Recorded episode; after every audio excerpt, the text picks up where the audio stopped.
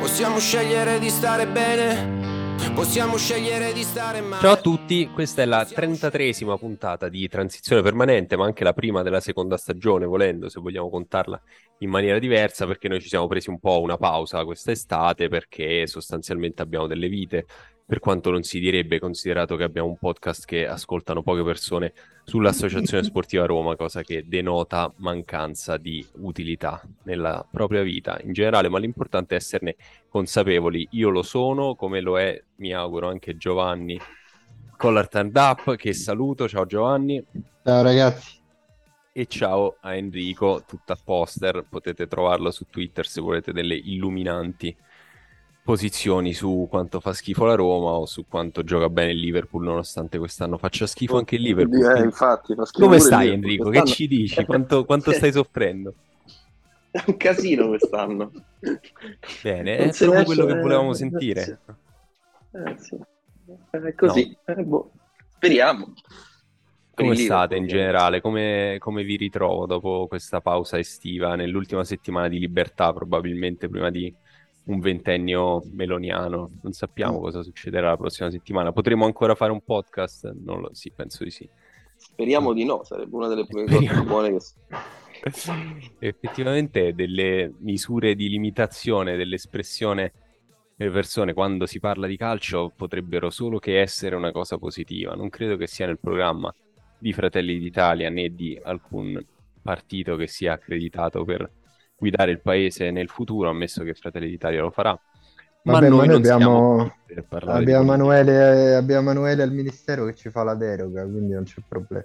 Meglio, Emanuele non è al ministero, ma è dove veramente le cose accadono. Il ministero è quella istituto ministero, di facciata che ombra. Emanuele ha inventato per poter continuare a fare i suoi porci comodi nella massoneria. Salutiamo Dai, Emanuele Ciccarese al quale dovete inviare qualsiasi querela voi vogliate inviare. Continuiamo Verso a parlare di qualsiasi cosa pur di non parlare di Roma-Atalanta, che mi sembra un buon modo di ricominciare il podcast. Esatto, parliamo dei numeri 33 della storia della Roma, perché questa è la 36, 33esima puntata del podcast e quindi non possiamo esimerci. Allora, vediamo se vi ricordate un grandissimo nome. Batistuta. Bravissimo. Allora, ce n'è uno di grande nome con la maglia numero 33 e gli altri fanno tutti schifo. Perché? C'è Brunetto Perez ovviamente nel 19-20 e 20-21, Jonathan Silva, Emerson Palmieri, quindi tutti terzini sostanzialmente, ma prima di loro anche un po' di centrali tipo Nicola Spolli, che qualcuno non ricorderà come centrale della Roma, ma forse ricorderà come sosia di Lando Buzzanca, poi c'è Tin Jedvai, anche lui grande stagione 13-14, non credo che abbia toccato eh, il campo più di tanto. Ma che fine ha fatto? Sparito, non lo so, giocava, eh. giochicchiava con Leverkusen gli anni dopo poi è sparito. Io ci puntavo, male, lo, ci puntavo eh. Mi ricordo di averlo incontrato. Sta alla Locomotive Mosca dallo scorso anno. Eh, brutto, eh, brutto, perché comunque un 95, beh sì, è nel pieno nella sua maturità calcistica che evidentemente non avrà un grandissimo finita. futuro, è finita sostanzialmente. Come in realtà una persona che ha indossato questa maglia e che è stato con noi nel suo pienissimo della maturità calcistica è Matteo Brighi dal 2007-2008 fino all'11-12. Io lo ricordo come uno dei migliori centrali che abbiamo avuto nel periodo più breve possibile però della sua carriera. Non so perché aveva funzionato così bene quell'anno, però insomma lo ricordo tutto sommato con piacere, a differenza di Gianluca Freddi, che onestamente non so chi sia, mi dispiace per lui. Era un vecchio Pietro Pipolo ritorna. Eh sì, evidentemente sì, Pietro Pipolo anche era un vecchio primavera, portiere, che ritorna, ha avuto più di una maglia. Poi c'è questo nome che sicuramente non ricorderete perché Olasunkanmi Akande Agide, 2003-2004. No, ma chi è questo? Sfido chiunque a raccontarmi un aneddoto sul passaggio con la maglia della Roma di questo Agide. Eh, Secondo me se chiamiamo in diretta Carlo Cimini, lui se lo ricorda. Potremmo, potremmo. Se mai dovesse sentire questa puntata e volesse scrivercelo, su Twitter ci farebbe un grandissimo piacere. Poi c'è stato Batistuta, già citato, Carlo Zotti nel 2000, 2001 e nel 2001-2002, prima di lui Giuseppe Di Masi, Andrea Campagnolo e un grandissimo nome che ci permette di ricordare anche Lacrime di Borghetti, grandissimo blog, che è Nesat Gulunoglu. Anche su di lui si potrebbe partire per una tangente e raccontare qualcosa che non è Roma-Atalanta, ma noi siamo qui per parlare di Roma-Atalanta e anche di tante altre cose perché c'è la sosta, quindi non abbiamo un cazzo da dire, la nostra vita sarà un po' più triste, anzi o più felice. ancora un po' più, o più felice a seconda dei punti di vista ehm, e quindi potremo fare un mini bilancio di questa prima parte di stagione estremamente densa. No, Anche il bilancio abbiamo... facciamolo, facciamolo la prossima settimana che c'è la sosta e viene pure French, dai. Ma, ma, bilancio... ma, perché vuoi registrare anche la settimana prossima? Questo diventa sì, una staccanovista. Sì. Eh, questo ragazzi è un gruppo di aiuto aiuto, poi abbiamo fatto la pausa. Pensavo ci risentissimo a dicembre ormai. Sì, noi siamo un podcast trimestrale che è il formato che funziona perché la gente alla fine n- non va nemmeno più in ufficio, quindi non hai nemmeno quel tempo per ascoltare cose poco utili alla tua vita. No, in realtà un bilancino lo possiamo fare. La prossima settimana dovremo parlare degli infortuni di Pellegrini, di Bala, tutti quelli che si faranno male in nazionale nonostante si siano già fatti male con la Roma. Quindi, insomma, non ti sottrarre alle tue responsabilità. Ma cominciamo ovviamente dall'avvenimento più recente, che è la partita di ieri, noi registriamo di lunedì, tra Roma e Atalanta, che ci ha lasciato scossi in maniera diversa penso che io e, Giovanni, io e Giovanni ancora ci dobbiamo riprendere dall'incapacità di convertire in goal o segnature eh, ogni azione offensiva che la Roma ha provato a proporre. Enrico invece forse scosso da altro. Comunque, eh, insomma, l'unica cosa che possiamo dire su questa partita è devo cambiare, ci vogliono tuffatori e questa è stata la dichiarazione di Mourinho a fine partita sicuramente quello, ma magari Mourinho deve cambiare anche qualcos'altro. Voi come l'avete vissuta? Vai, Giovanni, come l'hai vissuta? No, tu che sei più emotivo di me, come l'hai vissuta questa? È male, come l'ho vissuta? no, beh, devo dire, per una volta ho letto anche un po' di critiche a Mourinho, anche di giornalisti non, non dell'ambiente della Roma, dei soliti che si sentono, ma per una volta direi che a Mourinho non è che gli si possa dire così tanto, tre, quattro occasioni che se non segni nemmeno quelle, sparati. Io sinceramente, guardate, sono, sono uscito dallo stadio che camminavo spostando la gente come Richard Ashcroft nel video dei, dei Verve, perché non ci posso credere che è finita 0-1 questa partita in quel modo con, con, l'Atalanta che credo a parte il gol non ha tirato praticamente mai in porta perché l'unica altra occasione eh, quella che ha preso Abram sulla linea ce la siamo tirati in porta da soli. E, e la Roma ha il problema che non segna. E si sperava che il mercato era un problema anche dell'anno scorso, che gli attaccanti della Roma, a parte Abram, non segnano. Si sperava che il mercato avrebbe un po' corretto questo difetto, invece Di Bala si è rotto nel riscaldamento. Belotti quest'estate si è allenato al tor tre teste da solo, quindi già di suo non è Holland e ci metterà un po' a, a entrare in forma. Shomurodov in carriera ha fatto meno gol di Rampulla, non lo so. Eh, ragazzi, insomma, eh, beh, sono, molto, sono molto negativo perché mi ha steso la partita di ieri, eh, però si stava così bene quest'estate, senza calcio, il mercato era andato bene, com'era bello.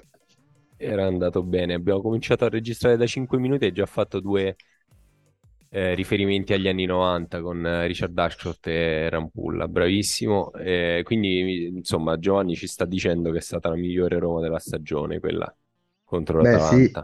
Sì. Cioè, se, se il calcio, no, cioè, nel senso, se il modello è il Portogallo degli anni 90 che non segnava manco con le mani, è stata la miglior Roma della stagione. Poi devi segnare, però. Grazie per la terza citazione degli anni 90. Prego. Sempre 5 minuti. Enrico? Non, non, non, saprei veramente cosa dire, nel senso che è stata una partita estremamente particolare, quella, quella con l'Atalanta. Sono partite che credo capitino almeno una volta all'anno, forse la Roma anche due o tre, cioè quelle dove fondamentalmente provi a fare qualsiasi cosa ma non riesci a segnare. E credo che la Roma non abbia neanche sbagliato tanto, nel senso rispetto ai suoi standard, l'unica sbavatura è stata veramente quella sul gol. Eh, per il resto, veramente si, si, è trattato semplicemente di errori individuali anche abbastanza grossolani davanti alla porta. Questo è l'aspetto più evidente insomma, della partita con l'Atalanta. È anche difficile dalla partita con l'Atalanta andare a ricavare una serie di sintesi che poi permettano di fare un quadro di uno spaccato di queste prime sette giornate o nove partite, quelle che sono, insomma, dove la Roma ha mostrato abilmente quelli che sono i suoi pregi e quelli che sono i suoi difetti e quello che è l'essere molto simile, insomma, a quella dell'anno scorso, al netto di alcune assenze o alcune aggiunte che ci sono state, insomma, tra Zaleschi che c'è e non c'è, cambia parecchio in quello che fa la Roma e tra Dybala che c'è e non c'è, cambia parecchio in quello che fa la Roma. Però al netto di questo, insomma, quello che ti rimanda la partita di ieri è sicuramente una squadra a cui non si può dire molto, in senso generale, se non tanto si può dire su, sulla finalizzazione, eppure sul fatto che l'Atalanta faccia veramente schifo che abbia credo sia arrivata all'apice di un percorso di liquefazione che era già in, in, atto lo scorso anno, perché veramente è rimasto solo il corpo morto, anzi sono rimaste le ossa perché il corpo morto era rimasto l'altro anno. Che percorso che l'ha portata ad essere effettivamente prima in classifica, cioè sì, vabbè, ha, ha, dovuto vabbè. cominciare a... In realtà è una cosa sulla quale riflettere, fa ridere ma fa... No, ma anche lo scorso come... anno, anche lo scorso anno, insomma, era arrivata all'inizio con tutta una serie di di aspettative. Quando si gioca ad Roma mi pare che era, era in lizza per le prime posizioni. Credo che su sette partite molto dica il calendario delle avversarie che hai, che hai affrontato fino a quel momento, eh, di come hai generato i tuoi punti, quello fa tutta la differenza del mondo. Sette partite non sono uno spaccato sufficiente per, per uh, dare un, un, esatto imprinting di classifica, mai soprattutto in un campionato come questo che vede un girone d'andata e un girone di ritorno a distanze siderali. Le uniche indicazioni nette credo che siano quelle di Milano e Napoli, mm. proprio a 360 gradi. E Udinese. E Udinese, sì.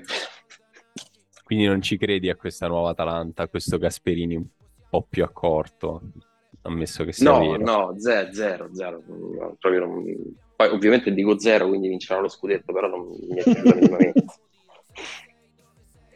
E non credo neanche a questa nuova Roma se per questo, ma sono altri discorsi che rimanderemo in sedi opportune. Ma la sede opportuna è questa in realtà. Adesso in realtà di Roma-Atalanta è vero che è una partita molto difficile da, da analizzare perché il risultato è lontano da quello che si è visto e, e le squadre sono lontane anche, anche, un po' da se stesse, nel senso che l'Atalanta non è quella che abbiamo imparato ad apprezzare nei, insomma, fino a due anni fa, eh, come appena detto Enrico, ma anche proprio come impostazione, anche eh, rispetto al modo in cui la Roma ha abbastanza massacrato l'anno scorso l'Atalanta a Bergamo. Eh, quest'anno, nonostante abbia avuto magari lo stesso numero di occasioni, insomma lo stesso tipo di dominio.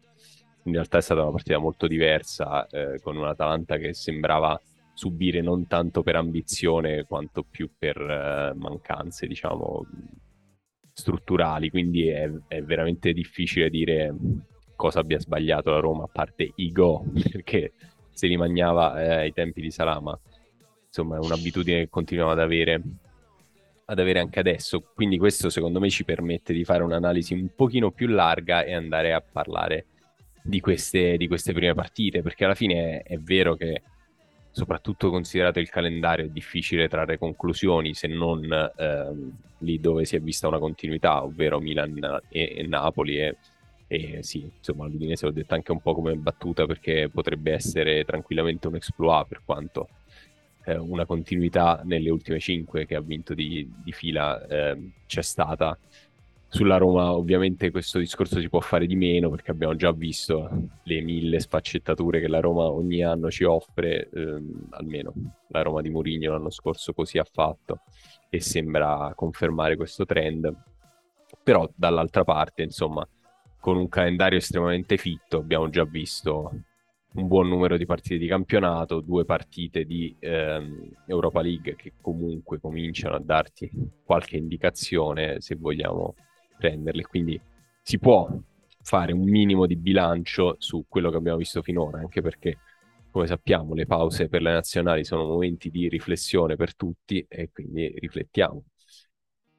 E da questo punto di vista io vi volevo tranquillizzare, adesso voglio sentire il fegato di Enrico scoppiare proprio dal microfono. E come posso tranquillizzarvi se non con i dati che alcuni siti internet eh, diffondono e quindi danno nelle mani di persone che non li sanno analizzare, io mi eh, iscrivo eh, tra quelli. Ora, appena hai cominciato dico... a dire questa cosa, ti è partito un rumore in sottofondo del eh, microfono che che si sta ribellando a, a qualsiasi sì, cosa tu stia per dire. Vedi, ho, ho, premuto un puls- sì, ho, premuto un pulsante e ti si è autodistrutto il microfono, vedi? Si sente Adesso, ancora? Sì, sì, purtroppo per c'è, te sì. C'è, c'è, tipo un feedback eh, come quando metti la chitarra vicino all'amplificatore.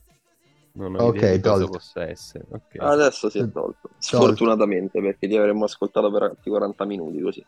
E allora posso continuare a dirti che secondo Understat, che è uno dei fornitori di dati, che insomma tratta tra le altre cose anche la Serie A, la Roma è la squadra con il numero più alto di expected goals in Serie A, perché ne ha prodotti 17.51 finora ed è anche allo stesso tempo la migliore dal punto di vista degli expected goals concessi, perché ne ha concessi solo 4.79. Quindi sostanzialmente se vogliamo dare retta a Understat possiamo essere tranquilli sul fatto che la Roma, se non si giocherà lo scudetto con Milan e Napoli, si prenderà il suo... Poco ci manca. Poco ci manca. Poco ci manca. Allora, ovviamente il dato degli expected goals è uno di quelli che viene utilizzato più spesso per semplificare ogni tipo di discorso sul calcio e questa cosa non fa bene a nessun tipo di analisi e è anche vero tra l'altro che è un dato a suo modo nonostante sia un dato soggettivo perché ehm, FBRF per esempio dà dei dati diversi e quindi la Roma non è la migliore né per eh, expected goals né per quelli concessi, però è sicuramente vero che ehm, la Roma ha concesso relativamente poco, spesso si è fatta col da sola diciamo, e, e ha prodotto moltissimo convertendo molto poco. Quindi uno degli argomenti di cui si può parlare dal punto di vista negativo di quello che abbiamo visto finora è sicuramente questo problema nel convertire. Se non sbaglio, eh, sempre secondo i numeri di Understat, la Roma è un più 9.51 nella differenza tra i gol effettivamente segnati e i gol che avrebbe potuto segnare secondo gli expected goals eh, e anche in realtà dal punto di vista di, di, di, delle occasioni concesse, insomma, è, è, anche lì in credito perché avrebbe dovuto subire in teoria 2.21 gol in meno. Quindi, insomma, per quello che ci dicono i numeri possiamo stare più che tranquilli. Eh, voi come, come la, la analizzate questa, questa, cosa qui? Nel senso, è solo un problema eh, nella fase di finalizzazione di quello che la Roma produce, c'è già, un, insomma, stiamo già falsando quei dati perché eh, magari anche solo per quanto riguarda il calendario, come abbiamo detto prima, la Roma ha già affrontato due neopromosse, insomma, anche un po' di squadre che sono candidate a retrocedere. Se andiamo a vedere l'Europa League, ne ha persa una e poi ne ha vinta una contro una squadra che ha giocato in, in, in 10 per, dal tredicesimo minuto in poi, quindi insomma ci sono tutta una serie di elementi che possiamo prendere in considerazione in questa analisi. Eh, voi pensate che questi numeri possano essere di conforto in qualche modo oppure è, comunque un, um, un, in qualche modo casuale? Non è vero che, c'è, che, che la Roma è una squadra strutturata per produrre così tanto e che quindi andando a lavorare un po' sul insomma, un miglioramento dal punto di vista della conversione di queste occasioni in, in gol, poi si potranno ottenere dei, insomma, dei risultati migliori.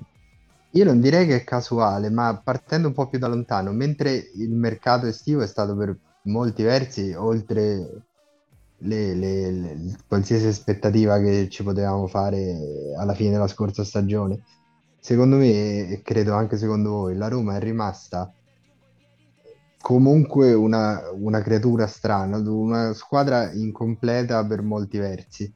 E intanto qualsiasi discorso va fatto parlando di Roma in campo con Dybala o senza Dybala, perché e cambia drasticamente la situazione. Ma anche quando non gioca Zaleschi e vediamo Spinazzola che corre dritto per dritto lanciandosi la palla avanti, gli vogliamo tanto bene, ma lo fa.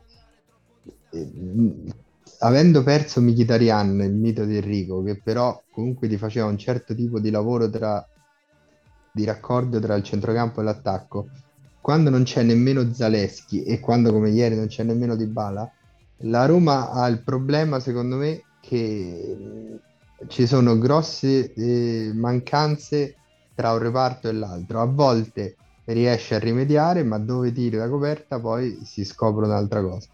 E, e manca un po' di raccordo, secondo me, nel, le, le occasioni della Roma sono o i lanci di Pellegrini in profondità o Zaniolo che prende palla e, e va, che è la cosa che sa fare meglio, ma poi non sa che fare col pallone. Quindi non lo so, nel senso sono buoni numeri sicuramente, ma il calendario ha fatto anche un po' la sua parte e comunque non dicono tutto della situazione che stiamo attraversando, secondo me. Eh, no, io non lo so, nel senso che mi sembra una grossa mole di occasioni in relazione a quello che la Roma in realtà produce. È anche vero che eh, questo fu un po' il discorso dello scorso anno, cioè il fatto che la Roma avesse una produzione di occasioni eh, superiori all'atteso, atteso in senso quello che uno si attendeva in maniera proprio mentre guardava la partita.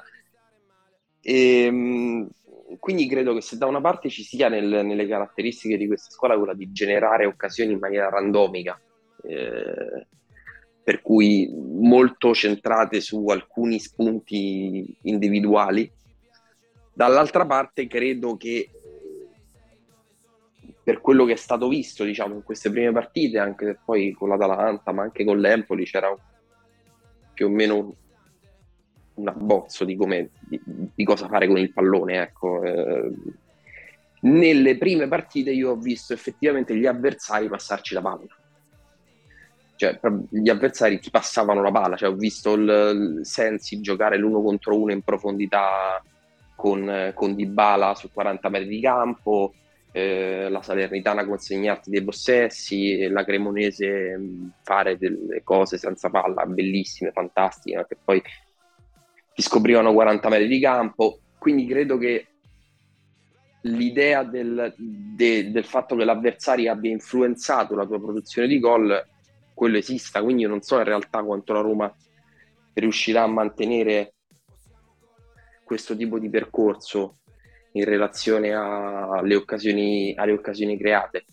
E io credo che non sia neanche tanto un argomento di interesse questo, mio perlomeno, nel senso che è sotto gli occhi di tutti che se tu eh, butti la palla in porta ieri vinci la partita. Quello che andrebbe un attimino capito è che cosa vuole fare generalmente la Roma quando ha la palla e quando non ha la palla. Cioè quando ha la palla più o meno si intravede, quindi ritagliarsi ampie porzioni di campo per far correre i propri giocatori. Quando non ha la palla non lo so dove deve avvenire un recupero, che strategia vuole attuare in non possesso. Queste sono tutte cose che sono rimaste abbastanza scordinate nell'arco delle prime partite poi di quest'ultima, in quest'ultima no, effettivamente, perché poi hai trovato una squadra contro che in realtà la palla te l'ha, te l'ha riconsegnata in maniera abbastanza brillante, quindi non aveva nessuna ambizione di fare niente in particolare se non cercare la propria punta di, la propria punta di riferimento. Quindi io ripeto, credo che sul discorso degli X goal e della conversione degli stessi ci sia in qualche maniera una parte di verità, ma una parte anche dovuta a quello che è stato il percorso delle, delle prime partite. Per quello che riguarda quello che fa la Roma in campo invece mi sembra ancora un discorso molto in costruzione perché questa mi sembra una squadra molto simile a quella dell'altro anno senza Mkhitaryan eh, senza Zaleschi perché c'è stato male quindi con tutte le problematiche è stato male tutte le problematiche dovute a come fare effettivamente risalire eh, il campo. Quindi in sostanza non, eh, non, possiamo andare a dormire tranquilli eh, dopo questa questa pausa guardando i numeri, perché insomma è vero che spesso poi per quanto vadano contestualizzati dati così netti eh, ti possono far eh, intuire diciamo che c'è un futuro, non, non, sto parlando veramente di obiettivi raggiungibili o meno perché per quello ovviamente dobbiamo aspettare, però eh, il discorso di una produzione offensiva aumentata rispetto all'anno scorso e forse eh, principalmente per il fatto che hai aggiunto un giocatore che ti sta cambiando la squadra eh, è comunque qualcosa alla quale aggrapparsi. Dall'altro lato è, è, vero quello che dici sul fatto che non si capisce bene quale debba essere l'identità di gioco, soprattutto in fase di non possesso, però è anche vero che eh, con tutti i difetti che la Roma mostra in maniera anche abbastanza evidente quando non ha la palla e anche tutti i difetti individuali poi dei componenti del, specialmente del reparto difensivo stai comunque soffrendo relativamente poco e di nuovo può tornare il discorso di ok contro l'attacco dei Cremonese Monza e Lecce e Empoli queste squadre qua eh, non è difficile eh, difendersi io in credo, maniera solida. Io credo che l'aspetto studente interrotto, l'aspetto più difficile da contestualizzare, parlo per me, è come inquadrare quello che vedi all'interno di un campionato. Cioè, mi spiego meglio, è chiaro che la Roma non è una grande squadra, è chiaro che la Roma ha un milione di difetti, è chiaro che i giocatori della Roma non ci fanno tutti impazzire, no? Questo. Mm-hmm. Eh, Siamo d'accordo. Però è anche vero che il livello della contesa è talmente sceso che poi è difficile capire quello che la Roma potrà fare effettivamente, cioè nel senso se la Juve recupera tutti quelli che ha davanti e non parlo manco dell'allenatore, l'Inter si ridà sistemata a rimettere dentro Lukaku, comunque sia, danno delle individualità tali per cui ti puoi aspettare che inizino a macinare dei punti. Se sono queste che vediamo, non lo so. Cioè, tu fai schifo, però non è che loro siano in gloria. E quindi è difficile riuscire a incasellare la Roma all'interno di, un, di, una competizione perché effettivamente, ripeto, il livello è, è, sceso e anche in maniera abbastanza vertiginosa. Quindi Secondo non so me... se quello che hai ti basta per fare qualcosa o semplicemente per arrivare quinto o sesto un'altra volta, perché poi si normalizzano tutta una serie di aspetti e, e arrivederci al gatto. Secondo me quest'anno, oltre a quello che giustamente state dicendo voi, non si può non tenere conto del fatto che praticamente abbiamo due campionati tipo in Argentina, nel senso la- l'apertura che finirà il 13 il 14 novembre, quando è? Io credo che in questo momento, anche con la situazione di infortuni che ha, che ha la Roma, che è una brutta novità rispetto all'anno scorso, l'obiettivo sia rimanere a galla, arrivare in una posizione decente e alla sosta e sperando di arrivare primi nel girone di, di, Europa League che non è assolutamente scontato anzi in questo momento non è nemmeno probabile e poi a gennaio mettere dentro Wijnaldum che sinceramente in questo momento in questa squadra non saprei nemmeno eh, come si dice materialmente cosa potrebbe dare di, di preciso non ve lo saprei dire senza averlo mai visto praticamente tranne scampoli di partita. Eh, riprendere quelli che stanno fuori forma adesso o infortunati, rimettere Wijnaldum dentro e vedere a gennaio come ti tornano i giocatori dei mondiali. Per fortuna noi ce ne abbiamo pochi che vanno. Mi sembra andranno solo Dybala, Ebram, Svilar e, e Zaleschi. Poi chi altro va dei nostri? Beh, Vigna sicuramente. Ah, Vigna, giusto. Il nostro Grande. quinto centrale. E quindi non, non, mi, non mi farei grandi obiettivi nel, fino al 13 novembre che non siano cercare di rimanere a galla il più possibile, stare attaccati al gruppone finché c'è il gruppone, il Napoli, il Milan, questi li lascerei decisamente perdere. E, e, poi a gennaio, secondo me, per tutte le squadre, considerando che eh, il mondiale a metà stagione, secondo me, ad alcuni giocatori non farà molto bene, dal punto di vista mentale e dal punto di vista fisico, e poi comincia un'altra stagione. Il problema è come ci arriviamo a quest'altra stagione che comincia a gennaio. E questo lo scopriremo nelle prossime settimane, ovviamente. Per quanto riguarda questo, questo bilancino, no. quindi, o forse no, perché, vabbè, in che senso?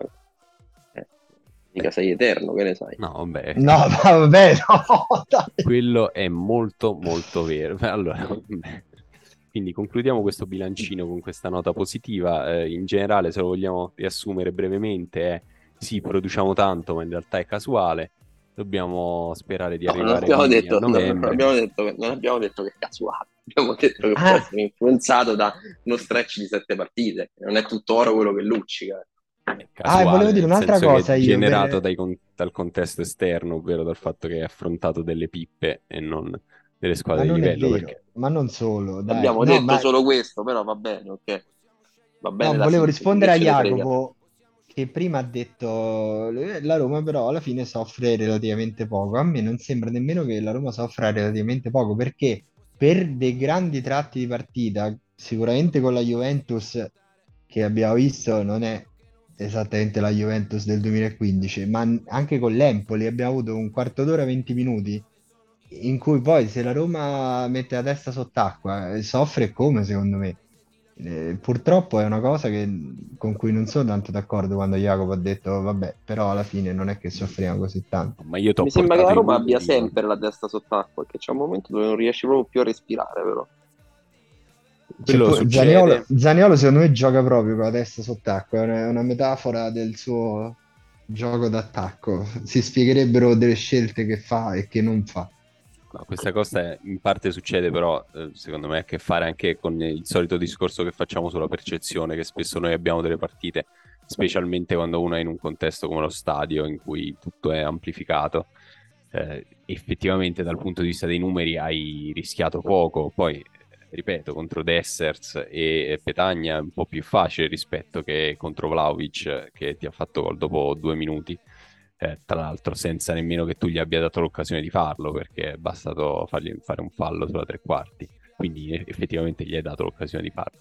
Eh, però Ma secondo voi il dinamico duo a centrocampo, cioè Tango e Cash, Matic e, e Cristante, sono una cosa inevitabile? Bisogna per forza partire da loro due titolari perché non si può abbassare Pellegrini, perché Camarà non sta in forma, perché è, oppure e quindi ci teniamo loro due fino a che non torna Wijnaldum o, o troverà un'altra soluzione in qualche modo nelle partite che stanno venendo? io credo che per ora sia la soluzione più credibile, semplicemente. Gli altri sì, o non sono ancora pronti, eventualmente Camarà per una questione di ambientamento, eccetera, oppure non- insomma, Pellegrini forse ti serve più avanti, o comunque non è che eh, sia un giocatore box to box che lo metti dietro e, e risolto perché c'hai Kanté, insomma. Non credo che, che ci sia un'alternativa al momento. Non ci sono proprio state alternative nel, nel, nell'immediato, nel senso, hai avuto Zaniolo fuori 20 giorni, non mi ricordo, due settimane, poi ha si è fatto male di bala. Quando c'è stata la possibilità, ha arretrato Pellegrini. Ah, ieri in teoria sì, sia l'aveva fatto. Che poi questa non sia la scelta, non dico migliore, perché poi l'alternativa è Cristante Matic. Cioè, sono scelte molto obbligate. Mi sembrano scelte molto obbligate queste, anche perché Camarà non credo che, so, ha qualche problema fisico, se proprio gli fa schifo. Questo non, non lo so perché non l'abbiamo praticamente mai visto, però il non vederlo in qualche maniera è già un indizio, perché va bene tutto, però non credo che inizi a panchinare gente che può rientrare abilmente negli 11 titolari. Quindi mi sembra che si vada verso un percorso obbligato di alternanza Pellegrini, Cristante, Cristante, Matic, eh, eventualmente Pellegrini, Matic, anche se credo che Cristante lui fatighi proprio a toglierlo dal campo. Lui, come tutti gli altri allenatori che Cristante ha avuto in Sì, no, ma secondo me ne- ne- nello specifico non è neanche una scelta sbagliata, cioè nel senso che per quello che ho visto, se dovessi scegliere tra Cristante e Matic, Cristante rispetto al Matic attuale mi sembra su un livello di completezza differente, poi non lo so. Tra l'altro io ero partito prevenuto, oggi volevo iniziare la puntata con un rant tremendo, lunghissimo contro Cristante che sul gol va a marcare l'uomo invisibile in mezzo all'area di rigore, invece French, che ringraziamo, mi ha spiegato con, dovizia di particolari e, e aiuti eh, Grafici. fotografici fotografici che in realtà lui va in area lì a coprire il buco in quel momento di Mancini che non si sa chi, che era in difficoltà. No, sul... lui scivola, va, va, a occupare una zona centrale perché i Bagnets è tagliato fuori e Smalling va ad assorbire il, il taglio alle spalle di Bagnets del, della punta. Quindi quello è un movimento abbastanza naturale, nel senso che centro, il centrodestra taglia per, per per ripristinare una parità numerica al centro. Poi sì, crearono in 3 contro 2, vabbè, però tutto avviene in situazioni abbastanza rapide. Quello è proprio... La Roma tende a collassare sulla palla in maniera ombrobriosa già l'altro anno. In una situazione differente, però vedemmo una, una cosa del genere con Dybala, ma da eh, bravo, anni, mi, mi, ha ricordato, mi, ha ricordato, proprio il gol di Dybala in, in Roma Juve, che cioè, noi lasciamo il tiro dal limite dell'area di rigore a uno che ha l'uomo più vicino a 3 km. È no, una... Poi Cristante forse può leggere la situazione che vanno in parità numerica al centro, può, può però... Cioè, che cazzo, davvero. Va bene, però buttargli la croce addosso, e io non sono un fan, però buttargli la croce addosso mi sembra, mi sembra buttare più che altro addosso ai Bagnets che si fa, si fa passare l'uomo quello, alle spalle. Se togli quello ha giocato pure bene i Bagnets, però ovviamente... Eh, vallo a togliere quello, Vabbè, insomma. Eh, andiamo avanti. Eh, no, no, no, no. Tanto aspetto, eh, aspetto tutti al barco sui Bagnets. No, ma adesso è pure centrale del Brasile, sei solo invidioso. Vabbè. Ah, ecco chi va ai mondiali, Bagnets, mi sa è tutto da vedere, bisognerà vedere sempre in questo mese che ci separa, più o meno, beh no, due mesi quasi, dal, dall'interruzione dei campionati. Vedremo come continuerà il Bagnets, anche a me sta piacendo quest'anno, ma aspettiamo per dirlo, magari anche che abbia dei, insomma, degli avversari un po' più credibili di quelli che ha avuto finora. Quindi, insomma, il bilancino l'abbiamo fatto. Vi volevo citare qualche titolo. Mai una gioia senza Dybala, si chiedono i giornali, perché vabbè, bisogna fare questo calembur per sempre, visto che ormai abbiamo cominciato. In realtà è un, è un argomento abbastanza interessante. Insomma, sì, siamo già dipendenti in qualche modo da, da Dybala. Non, non so quanto sia vero, onestamente. E poi eh beh, lui... Dybala disposta sicuramente qualcosa. Cioè. Eh beh lo abbiamo visto anche solo contro l'Helsinki in 10 uomini. È stato sufficiente far entrare lui per ribaltare la partita, eh, insomma, cambiarla quantomeno. Sì, Ma sì. anche a Empoli. Sicuramente.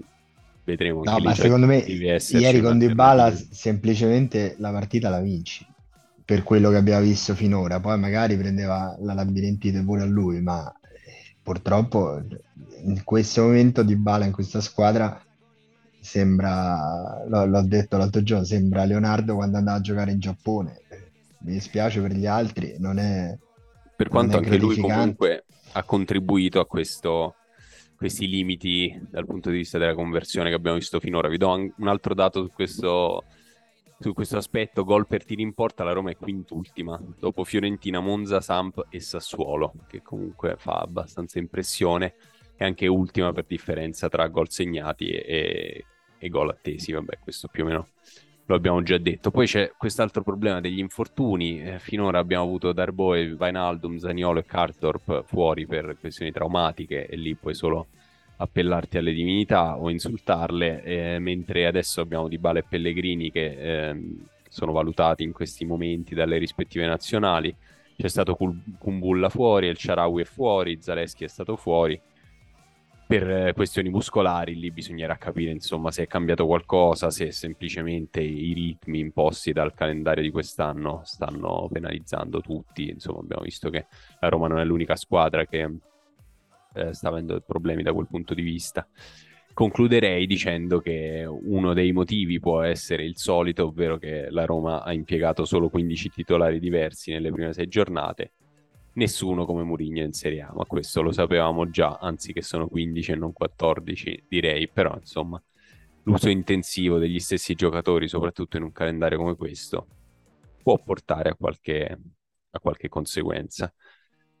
Vedremo, adesso abbiamo queste due settimane di pausa eh, in cui speriamo che molti giocatori della Roma si riposino perché non sappiamo cosa succederà, per esempio a Dybala che è stato convocato, ma anche a Pellegrini anche, anche lui ha un fastidio al flessore, se non sbaglio, speriamo che venga rispedito indietro. Eh, avremo tempo di parlare di questo Inter Roma senza Murigno a San Siro, senza Brozovic, che può essere un'ottima notizia per noi. Ma per ora direi che possiamo spostarci sulle news re- recenti che non riguardano strettamente il campo. E vi dico che ha parlato Daniele De Rossi, che è sempre una cosa bella quando succede, almeno io così la vivo, non so voi perché De Rossi ha parlato della domenica sportiva, in realtà è stato molto interessante perché ha parlato del suo futuro di allenatore. Eh, gli hanno chiesto a chi ti ispiri e qual è il primo nome che ha fatto secondo voi? Luis Enrique. Guardiola. No, nessuno dei due. La prima cosa che ha detto è De Zerbi rende onore alla filosofia da parte di noi italiani nella maniera migliore. Non Vabbè, so questa dico... frase come l'hanno riportata non ha nemmeno troppo senso, però comunque ha già dato un'indicazione. Poi, il giorno così... che De Rossi inizia a pareggiarsi il pizzetto con la lametta tipo De Zerbi l'abbiamo perso. Mo quando succederà questa cosa non lo so, ma... Non credo sia una questione stilistica, estetica, eventualmente a livello di filosofia calcistica, ma lo scopriremo. Gli altri riferimenti che ha dato è, sono questi. Ha detto, mi sono innamorato di Luis Enrique per quello che proponeva in campo e per come si comportava con noi a livello umano. Tra l'altro non so se avete visto quel bellissimo video che ha fatto la federazione spagnola per annunciare i titolari, insomma, i convocati della Spagna per questi impegni di Nations League con eh, Luis Enrique e un ciclista, credo che eh, vanno in bicicletta in montagna sotto la pioggia e, e annunciano la, la line-up, insomma, i, i, convocati. Sì, molto interessante. E... Vi ricordate quando Luis Enrique ha cacciato De Rossi perché è arrivato in ritardo alla riunione? Che era Atalanta-Roma, Roma-Atalanta, può essere una cosa del genere. Sì, sì. Arrivò in ritardo alla riunione prepartita. E è proprio per quello che adesso lui ti dice che lo ha, l'ho apprezzato, si è innamorato di lui per quello che proponeva e per come si comportava a livello umano. E, ehm, quindi vabbè, nel Pantheon ci sono per ora De Zerbi Luis Enrique, poi ha anche detto in questo momento devo studiare, imparare da tutti gli allenatori, devo assorbire qualcosa da ogni tecnico, anche da chi ha filosofie diverse da Luis Enrique o Guardiola, quindi qua ci un'indicazione comunque abbastanza chiara di quello che gli piace.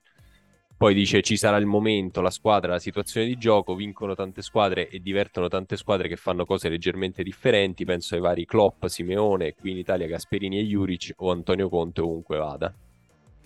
Per concludere ha detto bisogna rispettare e studiare tutte le tipologie di gioco, le idee le filosofie per crearne una propria rispettando le caratteristiche che hanno i giocatori. Vabbè, sembra abbastanza centrato, insomma, sembra avere già i suoi riferimenti e comunque... Ma insomma, ha detti tutti. No, beh, dimostra... No, dai, mi sembra che volendo semplificare, lui dice a me piace come, giocano, come gioca Guardiola, però bisogna essere pragmatici, vedere chi c'ha in mano, che giocatori hai. E ovviamente ci sono anche altre, altri modelli altrettanto di successo che uno deve poter prendere in considerazione, però credo che a livello di gusto una preferenza l'abbia l'abbia espressa. Poi gli hanno anche chiesto quando ti vediamo in panchina e lui ha detto è una fase di attesa, tutto molto nuovo, poteva essere a giugno, poteva essere qualche settimana fa, magari sarà tra poco. Per il momento la mia testa è qui in nazionale, quindi insomma in realtà poi dice ovviamente i fatti sono chiari, abbiamo parlato di quello che potrebbe succedere e che vorrei che succedesse, ma per ora sono qui e voglio onorare quello che faccio. Qua mi sembra che abbia abbastanza detto, sono parcheggiato qua finché, finché posso, ovviamente ma quindi sta gufando mezza rispetto. serie A. Sta gufando mezza serie A per vedere quale passa prima sulla riva del fiume. Ma magari Serie B, eh? O magari. Oddio, campionato estero mi sembra complesso alla prima esperienza, però non, non direi che necessariamente debba, debba, iniziare dall'Italia, per quanto insomma io gli darei anche la panchina della Roma subito, probabilmente con nessuna eh, insomma, credenziale. Poi vabbè, gli hanno anche chiesto delle esclusioni dei convocati di Zaniolo e Calabria, ma non vi sto a riportare quello che ha detto. Insomma, ha detto che per loro calciatori è normale. Magari alla prossima viene riconvocato. Poi, altre notizie. Eh, vabbè, Di Bala risponderà alla convocazione. Abbiamo detto sarà visitato dai medici in nazionale. Speriamo che ce lo rimandino indietro. Si è parlato molto nelle ultime settimane dello stadio della Roma. Eh, Onorato, che è l'assessore allo sport, ha detto che si va avanti spediti. Noi gli crediamo perché non, non abbiamo alternative, diciamo. Eh, ci sono stati dei ricorsi, ma senza seguito. Eh, nel frattempo ha parlato anche Gualtieri che ha detto che a ottobre dovremmo avere un progetto, quindi noi aspettiamo di vedere questo progetto per capire di cosa si parla al di fuori dei rumors che abbiamo sentito finora. Poi un po' di roba successa sui social, eh, su Instagram, Santon ha dato l'addio al calcio dicendo una montagna russa di eventi grazie ai club che hanno creduto in me e ai tifosi. A me ha messo enorme tristezza, devo dire, ma anche un po' di in realtà tristezza, ma consapevole. Insomma, sembrava un po' pacificato sul fatto che il suo percorso nel calcio dovesse finire. Ha avuto qua. dieci anni per pensarci, quindi sì, direi Ah, più che altro. Sì, non gioca una partita da... Sì, beh, un po' è stato sfortunato, devo dire. Anche noi siamo stati sfortunati che ci abbiamo avuto. Guarda poi. che non, non gioca una partita da, non lo direi troppo forte, perché insomma giocava un derby da titolare meno di due anni fa con noi. Quindi insomma ci ci ha avuto in realtà l'anno scorso di stop completo, ma eh, fino alla stagione prima con, con Fonseca era comunque tra le opzioni. Qual ha giocato? Quello che abbiamo perso o quello che abbiamo vinto? 1-1. Ah, allora. Ha giocato il termine del pareggio nel 2020, credo. allora quello quando è morto Kobe Bryant. Mm, Sì. No, in realtà ha giocato anche No. con ehm, l'anno dopo con la maglia ghiacciolo. Non mi ricordo se era. Mi ricordo come se lui aveva fatto una partita dignitosa nonostante avessimo perso, però non ci giurerei. Lo andremo a controllare.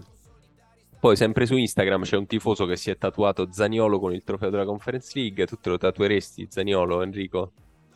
No, vaffanculo, va. No! Almeno la Conference League, un qualcosa che No, no, tatui. no, non ho un tatuaggio, non inizierò con Zagnolo sicuramente a fare un tatuaggio. col gol di Vavra dello Slavia Praga, una roba romantica così un po'. Vabbè, Giovanni invece ne ha diversi di tatuaggi, quindi Ma non ce n'ho nemmeno uno. Beh, Zaniolo te lo potresti fare. Tipo Zaniolo Ma- che abbraccia Joe Strammer, una roba così che non ha senso, di quelle che fai tu. Eh, io volevo fare una cosa sui Clash così, ma Livia me l'ha vietato. Quindi, niente. Per ora devo puntare... Auguri per il tuo matrimonio futuro, Giovanni. che- Eh, Ciao Livia, se ci stai ascoltando la puntata, no- non mi dato di nascosto, tranquilla. La salutiamo, si tatuerà eh, in diretta. Sempre su Instagram c'è il Papu Gomez che è innamorato della terza maglia della Roma eh, perché ha fa- lasciato un commento sotto la foto di Dybala dicendo che è da 10, ma non ho capito se intendeva che è molto bella oppure che dovrebbe avere la maglia numero 10. Onestamente, No, no, gli la piace seconda. perché... No, no, gli piace perché poi ha detto pure trovamene una, Prendimela. mandamene una. Eh, Ha scritto questa maglia è da Guarda, 10. se vuole venire a farsi sei mesi, proprio come si la troviamo una maglia. Effettivamente sì, ma io gli darei pure la 10 al pure la Gomez. 10. Ma posso dire, ieri lo stavamo dicendo con Enrico mentre prendevamo una birra per rientrare, quanta gente si è già comprata sta maglia? Un sacco di gente, è pieno in giro. Allora, è la chiara. Innanzitutto tu hai i pantaloncini, quindi non ne parlare come scandalizzato, Ah, sì, fosse una sì. cosa strana. Ma, Ma è la come classica detto maglia tu per messaggio, come mi hai detto tu per messaggio l'altro giorno, fa schifo ma non mi dispiace. E io sono d'accordo con questa frase. Eh, anch'io sono d'accordo con me stesso, alla fine temo che la comprerò. Ma in realtà il problema, se ti posso dare la mia opinione, della quale interessa poco a tutti o a nessuno, è proprio il pattern che fa schifo. Cioè, se loro azzeccavano il pattern, i colori, per quanto ci sia un riferimento a certe maglie della Juve, che è sicuramente vero, comunque, sai, è quella roba che non ti aspetti dalla Roma, comunque una, una maglia che ha il suo impatto anche a vederla in campo. Poi è tutta Ma sì, nera, sì, insomma, infatti- un po' diciamo che il fatto che sia un logo del ventennio associato a quei colori un po' inquieta, però insomma a me non è dispiaciuta del tutto. Beh, cioè, è la maglia ma per le, è la maglia per le elezioni di domenica. L'hanno fatta apposta. a posto, va bene. Allora, vabbè, non, no, vabbè, non voglio dire nient'altro su quella maglia. Allora, chiudiamo, diciamo, su, con queste altre notizie. Allora, su Twitter anche il Sharawi e Zaleschi all'evento per il lancio di Paramount Plus. Ma perché? Ma che, che sa... Boh, non ho idea. Questo mi sembra quelle eh, organizzatori di eventi che buttano in mezzo persone famose a caso, perché non, non so che relazione potessero avere. Però L'ho eh, cosa visti, stavano orrenda a Cinecittà. che il tweet di Paramount Plus è eh sì, è proprio lui, poi hashtag El Sharawi, quindi non hanno considerato quello buono, hanno solo detto No. proprio lui El Sharawi, noto per aver giocato un anno in Cina. Vabbè, ehm, chiudiamo come al solito sul surreale con la dichiarazione di Casini, eh, il presidente della Lega Calcio, insomma, de- della Serie A, che ha detto studieremo l'idea di un All-Star Game di Serie A per stare in ambito di intrattenimento. Però qual è la cosa bella? Che uno dice una cosa del non genere. arrivano a eh, 5. Va bene, stai facendo la solita marchettata, questo è interessante, la solita marchettata, vuoi cercare di eh, racimolare due spicci con queste cose qua. Invece, qual, qual è il riferimento? Ricordo ancora con emozione la partita Europa-Resto del Mondo dell'agosto 1982 con i nostri Zoff, Tardelli, Rossi e soprattutto Antonioni che giocò meglio di Platini e Zico anch'essi in campo. Bisogna ritrovare quello spirito, coinvolgendo le società, i presidenti, i dirigenti sportivi e gli allenatori e naturalmente anche i giornalisti e i tifosi. Insomma, abbiamo parlato prima del fatto che la Roma è un competitor credibile in questa Serie A per mancanza di alternative e effettivamente la persona che la guida guarda al 1982 per muovere il movimento in avanti e questo diciamo che può essere il nostro editoriale. Ma lo Star Questa Game in. Italia è infattibile secondo me, a parte perché manca la materia prima, ma poi come dividi nord-sud è troppo squilibrato. Italiani e stranieri non si può fare, eh, de- devi invertarti un, eh, un criterio diverso da, da quelli più usati. Comunque io pensavo che lui si riferisse invece alla famosa partita, mi sembra che fosse per i 100 anni della FIGC, forse, quella Italia-Resto del Mondo che gli altri avevano Batistuta, Ronaldo e Nakata in attacco. Abbiamo, hai riprodotto l'ennesimo riferimento agli anni 90, Giovanni. Bravo. Guarda che aneddoto che ti sparo. Quella partita l'ho vista a New York. Così, te la dico così. E il giorno dopo ho comprato la Gazzetta in, in un Ma perché mentre tu eri a New York sentivi l'esigenza di vedere quella partita il giorno dopo anche di comprarti la Gazzetta dello Sport? Stavo però? mangiando un hamburger con mio padre in un bar, in uno sport bar e facevano la partita. Eh, erano, credo, le immagini perché non era in diretta, visto che l'orario era diverso. Credo fossero solo le immagini. Ho questo ricordo di me che vedo le azioni della partita. E il giorno dopo compravo la Gazzetta che scoprì nell'occasione arrivava pure a New York, ma in un formato diverso rispetto a quella che arrivava da noi.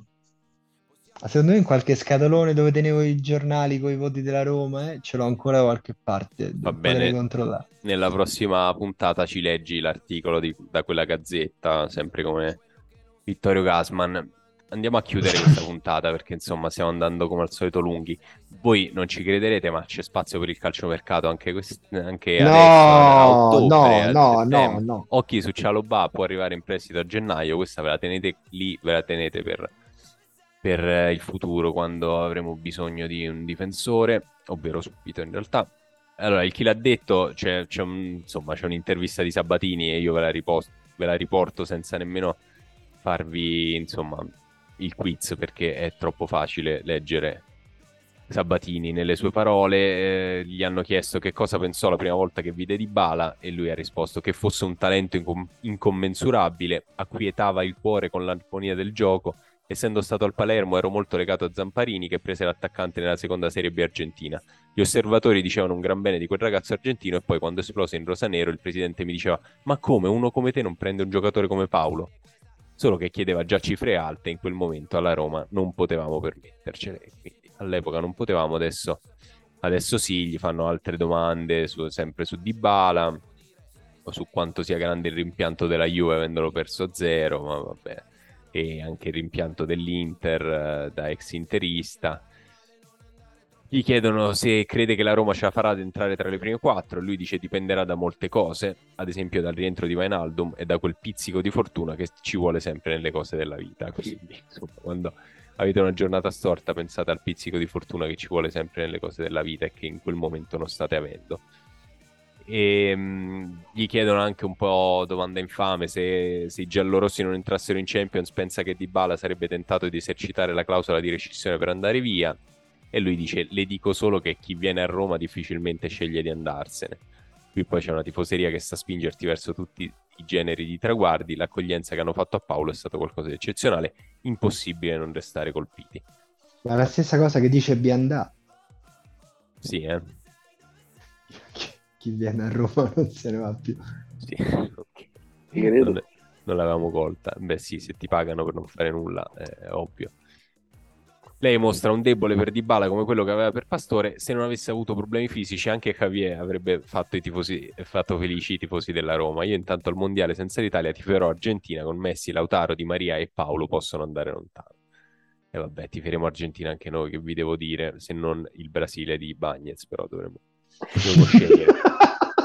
Poi vi riporto quest'altra, dai, questa vediamo se la capivo. No, è troppo facile. Qui per Mu e con i consigli di Manolas l'ha detto ovviamente Camarà, ma quello che mi fa piacere riportare è quest'altra frase. Sono orgoglioso di condividere lo spogliatoio con campioni del calibro di Matic, Cristante, Pellegrini, Vainaldo e anche Bove.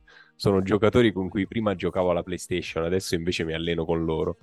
Ma eh, che, quando cazzo hai giocato alla PlayStation con Bove? Cioè io... Ma Bove no, l'ha aggiunto, se senti la dichiarazione, cioè, cambia proprio tono, dice mi piace giocare con questi campioni, per provare, provare, e anche Bove, cioè, insomma lo aggiunge perché si ricorda che c'è anche Bove, ma... Perché pare brutto, sarà il suo compagno sì, di, di stanza. Di stanza, no? che tra l'altro non Bove credo. io vorrei, vorrei vedere un po' più spesso, facciamo un appello a Foti che che, che andrà in panchina a Milano e metti Bove, cioè cambiamo qualcosa, inventiamoci qualcosa. Sarebbe bello vederlo, noi l'abbiamo anche incontrato dopo una partita della Roma in casa che non nomineremo per motivi che Giovanni se Genti... volete può spiegarvi. Eh, gentilissimo, no, ci ha pure salutato. Mm. Bravo Edoardo. Vabbè, dichiarazioni più o meno sono finite. C'è ancora ah, no, Paolo posso Marino. dire che l'abbiamo riconosciuto solo noi, nonostante avesse la t-shirt della Roma, quella rossa New Balance. È proprio perché aveva la t-shirt della Roma che non l'ha riconosciuto nessuno. eh, beh, dopo lo stadio di gente con la maglia della esatto. Roma ce n'è normalmente. Comunque sì, no, allora Pierpaolo Marino dell'Udinese ha detto come ho visto l'Inter, beh la Roma ha perso in modo più netto da noi, quindi ma, volete prenderla con lui andatelo a cercare, ha anche detto ci sono grandissimi allenatori, Gasperini e Murigno sono nati lo stesso giorno e penso abbiano delle affinità, li accomuna la volontà di raggiungere i risultati, a differenza invece di tutti gli altri allenatori che preferiscono perdere, e vabbè questo sono il livello delle dichiarazioni nelle zone miste, più o meno questo, ultima dichiarazione, il vero rimpianto è il gol annullato a Locatelli contro la Roma, meritavamo la vittoria. Ma a voi vi sembra ah, normale che questa ma persona... Ma questo è Max che... No, ma lui sta trollando. Sono due anni che trolla. Non va più preso sul serio, mi dispiace. O forse va preso sul serio proprio per questo, perché sta facendo una operazione meta per eh, decostruire il calcio italiano, il modo in cui viene raccontato cosa che avrebbe un senso. Noi proviamo a farlo ogni settimana a partire da questa, diciamo, su queste frequenze. Quindi, se avete interesse a ascoltare la prossima puntata, torneremo. Forse la prossima, chissà, spero di sì, eh, nonostante non ci sia. Sosta. Eh sì, non ci siano partite della Roma di cui parlare, ma magari potremo parlare di Italia-Inghilterra, una bellissima partita sicuramente, che ci interessa il giusto. Io cioè ringrazio, niente. cioè niente, ringrazio sia Giovanni che Enrico Ringrazio soprattutto quelle persone che hanno ascoltato questa puntata, soprattutto fino ad adesso, e vi do appuntamento a molto presto. Ciao a tutti. Ciao. Ciao ciao. Possiamo scegliere di stare male, possiamo scegliere di allontanarci, ma poi bene o male stare insieme. Possiamo colorare nero il mare, perché nel nero ci si può nuotare Sappiamo quello che non si può dire ma non ci piace, lo vogliamo dire. Sei, sei, dove sei, sei, sei, dove sono io, come siamo solitari stanotte. Vai, vai, dove vai, vai, vai, se ti lasci andare a male non andare troppo distante